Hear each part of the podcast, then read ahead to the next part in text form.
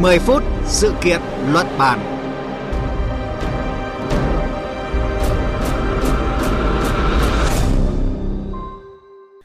Kính chào quý vị và các bạn đang nghe chương trình 10 phút sự kiện luận bàn của Đài Tiếng Nói Việt Nam.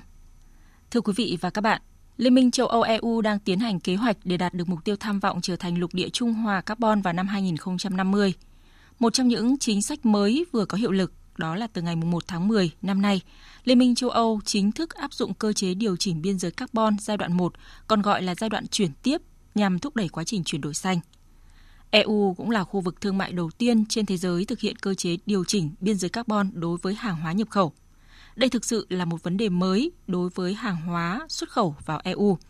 Vậy cơ chế điều chỉnh biên giới carbon là gì, tác động như thế nào đến hàng hóa xuất khẩu của các nước vào thị trường EU? Mời quý vị và các bạn cùng tìm hiểu trong 10 phút sự kiện luận bàn hôm nay. Cùng cảm nhận chiều sâu thông tin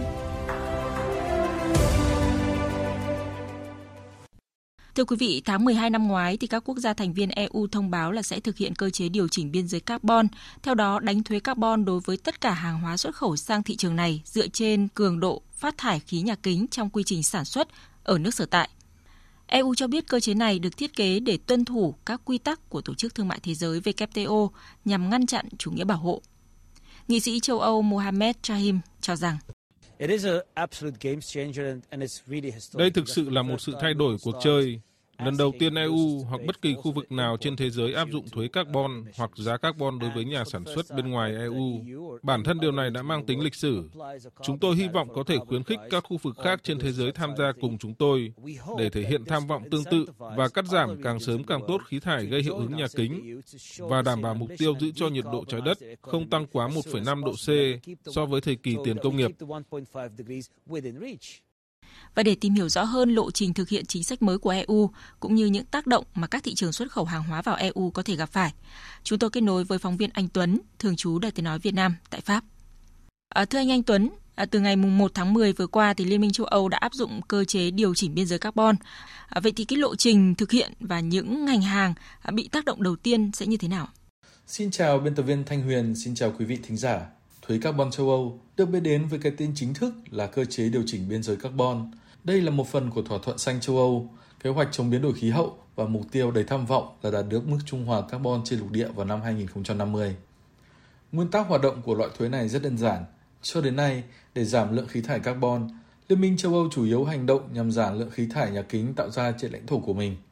Thế nhưng Liên minh châu Âu cũng có nhiều doanh nghiệp ở nước ngoài và phụ thuộc vào nền kinh tế toàn cầu hóa và để có thể giải quyết lượng khí thải mà họ tạo ra ở nước ngoài, cũng như xử lý những vấn đề khí thải của những doanh nghiệp muốn tham gia vào thị trường châu Âu, họ đã tạo ra thuế carbon châu Âu. Cụ thể, kể từ ngày 1 tháng 10 năm 2023, các công ty muốn nhập khẩu hàng hóa sản xuất ở nước ngoài và Liên minh châu Âu sẽ phải khai báo lượng khí thải CO2 liên quan đến hoạt động sản xuất của họ. Tuy nhiên, trong thời gian đầu, cụ thể là từ nay đến cuối năm 2025, các công ty này sẽ chỉ phải khai báo lượng khí thải carbon mà chưa phải đóng bất kỳ khoản chi phí nào.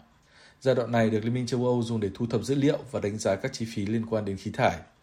Và kể từ năm 2026, họ sẽ phải chịu một khoản thuế cho mỗi tấn khí carbon mà họ khai báo. Chẳng hạn như một công ty Pháp muốn nhập khẩu thép từ Trung Quốc hay Mỹ, họ sẽ phải trả một mức giá nhất định để bù đắp lượng carbon thải ra trong quá trình sản xuất loại nguyên liệu thô này. Thuế carbon châu Âu ban đầu sẽ chỉ liên quan đến một số nguyên liệu thô nhất định, những nguyên liệu thải ra nhiều CO2 nhất như thép, nhôm, ammoniac, xi măng, điện hoặc thậm chí là hydro và phân bón. Tuy nhiên, cơ chế này sẽ dần dần được áp dụng cho những mặt hàng khác, đặc biệt là những sản phẩm cần những vật liệu trên để sản xuất. Một số hàng hóa như ốc vít, bu lông hiện cũng đang được xem xét. Liên minh châu Âu nhập khẩu khoảng 3.000 tỷ euro vào năm 2022, tương đương với GDP của Tây Ban Nha và Italy cộng lại. Lượng khí thải liên quan đến quá trình sản xuất các hàng hóa nhập khẩu này chiếm khoảng 20% lượng phát thải khí nhà kính ở châu Âu. Theo chính phủ Pháp, một khi áp dụng, khoản thuế này có thể mang lại cho Liên minh châu Âu khoảng 3 tỷ euro vào năm 2030 và chắc chắn là nhiều hơn nữa sau đó khi nó được mở rộng và chấp hành nghiêm chỉnh. Vâng, có thể thấy là khu vực đi đầu trong việc áp dụng cơ chế điều chỉnh biên giới carbon, à, nên là chính sách của châu Âu à, cũng khiến cho nhiều thị trường lo ngại. Trung Quốc là một trong số các quốc gia bày tỏ quan ngại à, trước WTO về cơ chế điều chỉnh biên giới carbon của EU. Trung Quốc thì cho rằng là Liên minh châu Âu nên đảm bảo kế hoạch áp thuế 20% đến 35% đối với hàng nhập khẩu có hàm lượng carbon cao như là thép, quặng sắt và xi măng, à, tuân thủ các quy định của Tổ chức Thương mại Thế giới và không vượt quá các chính sách thương mại xanh toàn cầu à, đã được thống nhất. Trong khi đó thì Brazil, Nam Phi và Ấn Độ đã cáo buộc các biện pháp của EU là phân biệt đối xử. À, trở lại cuộc trao đổi, à, thưa anh Anh Tuấn, chính sách mới của EU sẽ ảnh hưởng như thế nào đến thương mại giữa EU với các nước, đặc biệt là những thị trường xuất khẩu hàng hóa chủ chốt sang EU?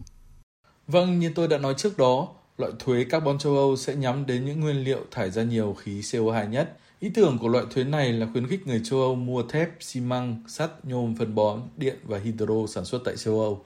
Nhưng ngay từ khi được công bố, nhiều công ty châu Âu đã lo ngại rằng việc đánh thuế carbon sẽ gây tổn hại cho sự cạnh tranh của họ trên thị trường do tạo ra sự mất cân bằng giữa giá của sản phẩm trong và ngoài châu Âu. Bởi châu Âu vẫn đang phải nhập khẩu phần lớn các loại nguyên liệu thô kể trên, sản lượng của khối 27 hiện vẫn đang không đủ. Việc phải chịu thêm một phần thuế carbon nhập khẩu sẽ làm tăng giá cả của nguyên liệu đầu vào, qua đó đẩy cao giá thành sản phẩm đầu ra. Từ đó làm mất sức cạnh tranh của các doanh nghiệp châu Âu. Chưa kể đến việc áp dụng loại thuế này sẽ làm tăng chi phí cho quá trình chuyển đổi xanh ở châu Âu, vốn đang cần thêm khoảng 620 tỷ euro cho mỗi năm từ nay cho đến 2030, theo báo cáo của Ủy ban châu Âu công bố hồi tháng 7 vừa qua. Tương tự như vậy, các công ty muốn nhập khẩu vào châu Âu sẽ phải đối mặt với việc giảm lãi dòng. Khi đó, thay vì cố gắng nhập khẩu vào một thị trường thấp lợi nhuận, họ sẽ hướng tới các thị trường khác có cơ chế cởi mở hơn, ít khắt khe hơn. Thậm chí, nhiều công ty sẽ sẵn sàng giảm giá bán ở các thị trường khác nhằm kích cầu lợi nhuận còn hơn phải duy trì ở thị trường khắt khe như châu Âu. Nhiều khả năng EU sẽ phải đối mặt với việc thiếu nguyên liệu trong một khoảng thời gian dài khi không có nhà cung cấp. Điều này cũng sẽ làm giảm sản lượng của các công ty châu Âu. Ngoài ra, như chúng ta đã biết, phần lớn các thị trường nước ngoài không có hệ thống đền bù carbon. Các công ty nước ngoài cũng không phải trả loại thuế này hoặc nếu có sẽ ở quy mô nhỏ hơn nhiều. Việc bắt buộc các công ty ngoài châu Âu phải đóng một khoản chi phí không nhỏ sẽ làm tăng nguy cơ bị các thị trường nhập khẩu lớn của khối 27 như Mỹ hay Trung Quốc đưa ra các biện pháp trả đũa như đánh thuế đầu vào hay hạn chế danh ngạch nhập khẩu. Và chúng ta cũng không loại trừ khả năng việc ban hành thuế carbon sẽ dấy lên các cuộc chiến thương mại khác. Vâng, à, việc à, EU áp dụng cơ chế điều chỉnh carbon thì sẽ tạo ra các sức ép buộc các doanh nghiệp muốn xuất khẩu vào khối này thì phải chuyển đổi xanh. Vậy à, theo chính sách mới của EU, theo anh thì nhìn chung các doanh nghiệp sẽ phải thay đổi như thế nào để có thể thích ứng với cơ chế mới này? Vâng, xu thế công nghiệp xanh là điều mà các quốc gia tiên tiến đang hướng tới. Việc ngay lập tức có thể đi theo các tiêu chuẩn là điều tương đối khó với các quốc gia đang phát triển, bởi điều này yêu cầu một khoản đầu tư khổng lồ để có thể đáp ứng được các yêu cầu nhập khẩu khắt khe của Liên minh châu Âu. Thế nên các doanh nghiệp nhiều khả năng sẽ phải yêu cầu sự giúp đỡ từ các thể chế chính phủ. Và có một điều cần lưu ý trong cơ chế điều chỉnh biên giới carbon, đó là nếu thuế carbon đã tồn tại ở quốc gia nơi các sản phẩm được sản xuất và chi phí đóng thuế carbon tương đồng với châu Âu, thì các doanh nghiệp muốn nhập khẩu vào Liên minh châu Âu sẽ không phải đóng loại thuế này nữa. Còn trong trường hợp thuế carbon thấp hơn ở châu Âu, như ở Trung Quốc và một số bang của Mỹ hiện nay, thì các doanh nghiệp này sẽ chỉ phải trả phần chênh lệch. Điều này cho thấy thay vì phải nộp một khoản chi phí không nhỏ cho Liên minh châu Âu, thì các doanh nghiệp hoàn toàn có thể kiến nghị lên chính phủ sở tại để thành lập một loại thuế tương tự. Khi đó, tiền sẽ quay về ngân sách nhà nước và có thể được chính phủ hỗ trợ lại các doanh nghiệp dưới dạng các gói tài chính giúp đỡ chuyển đổi xanh. Và trong tình hình hiện nay, Trung Quốc đang dẫn đầu trên thế giới về các công nghệ sở hữu lượng khí thải carbon thấp. Cơ quan năng lượng quốc tế IEA cho biết Đến cuối năm 2023, Trung Quốc sẽ kiểm soát một nửa công suất lắp đặt các máy điện phân sản xuất hydrocarbon thấp trên thế giới.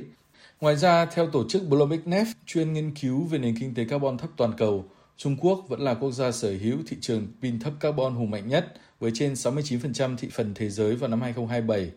Theo các chuyên gia nhận định, với những lợi thế này thì việc áp dụng thuế carbon châu Âu sẽ làm tăng sự phụ thuộc của châu Âu vào các mặt hàng Trung Quốc trong những năm tới. Vâng, xin cảm ơn phóng viên Anh Tuấn với những thông tin vừa rồi. Thưa quý vị và các bạn, xu hướng sản xuất xanh, trung hòa carbon là xu thế tất yếu của toàn thế giới. Sau cơ chế điều chỉnh biên giới carbon của EU thì có thể một số nước khác cũng sẽ áp dụng cơ chế tương tự để thu thuế phát thải carbon đối với hàng nhập khẩu.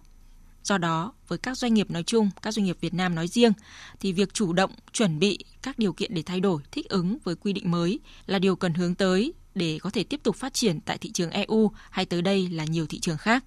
À, cụ thể thì các doanh nghiệp cần cập nhật thông tin, có phương án đầu tư chuyển đổi sản xuất, đổi mới công nghệ, giảm phát thải carbon, đảm bảo tiến tới các ngành sản xuất có khả năng cạnh tranh và phát triển xanh. Đến đây chương trình 10 phút sự kiện luận bàn cũng kết thúc. Cảm ơn quý vị và các bạn đã chú ý lắng nghe.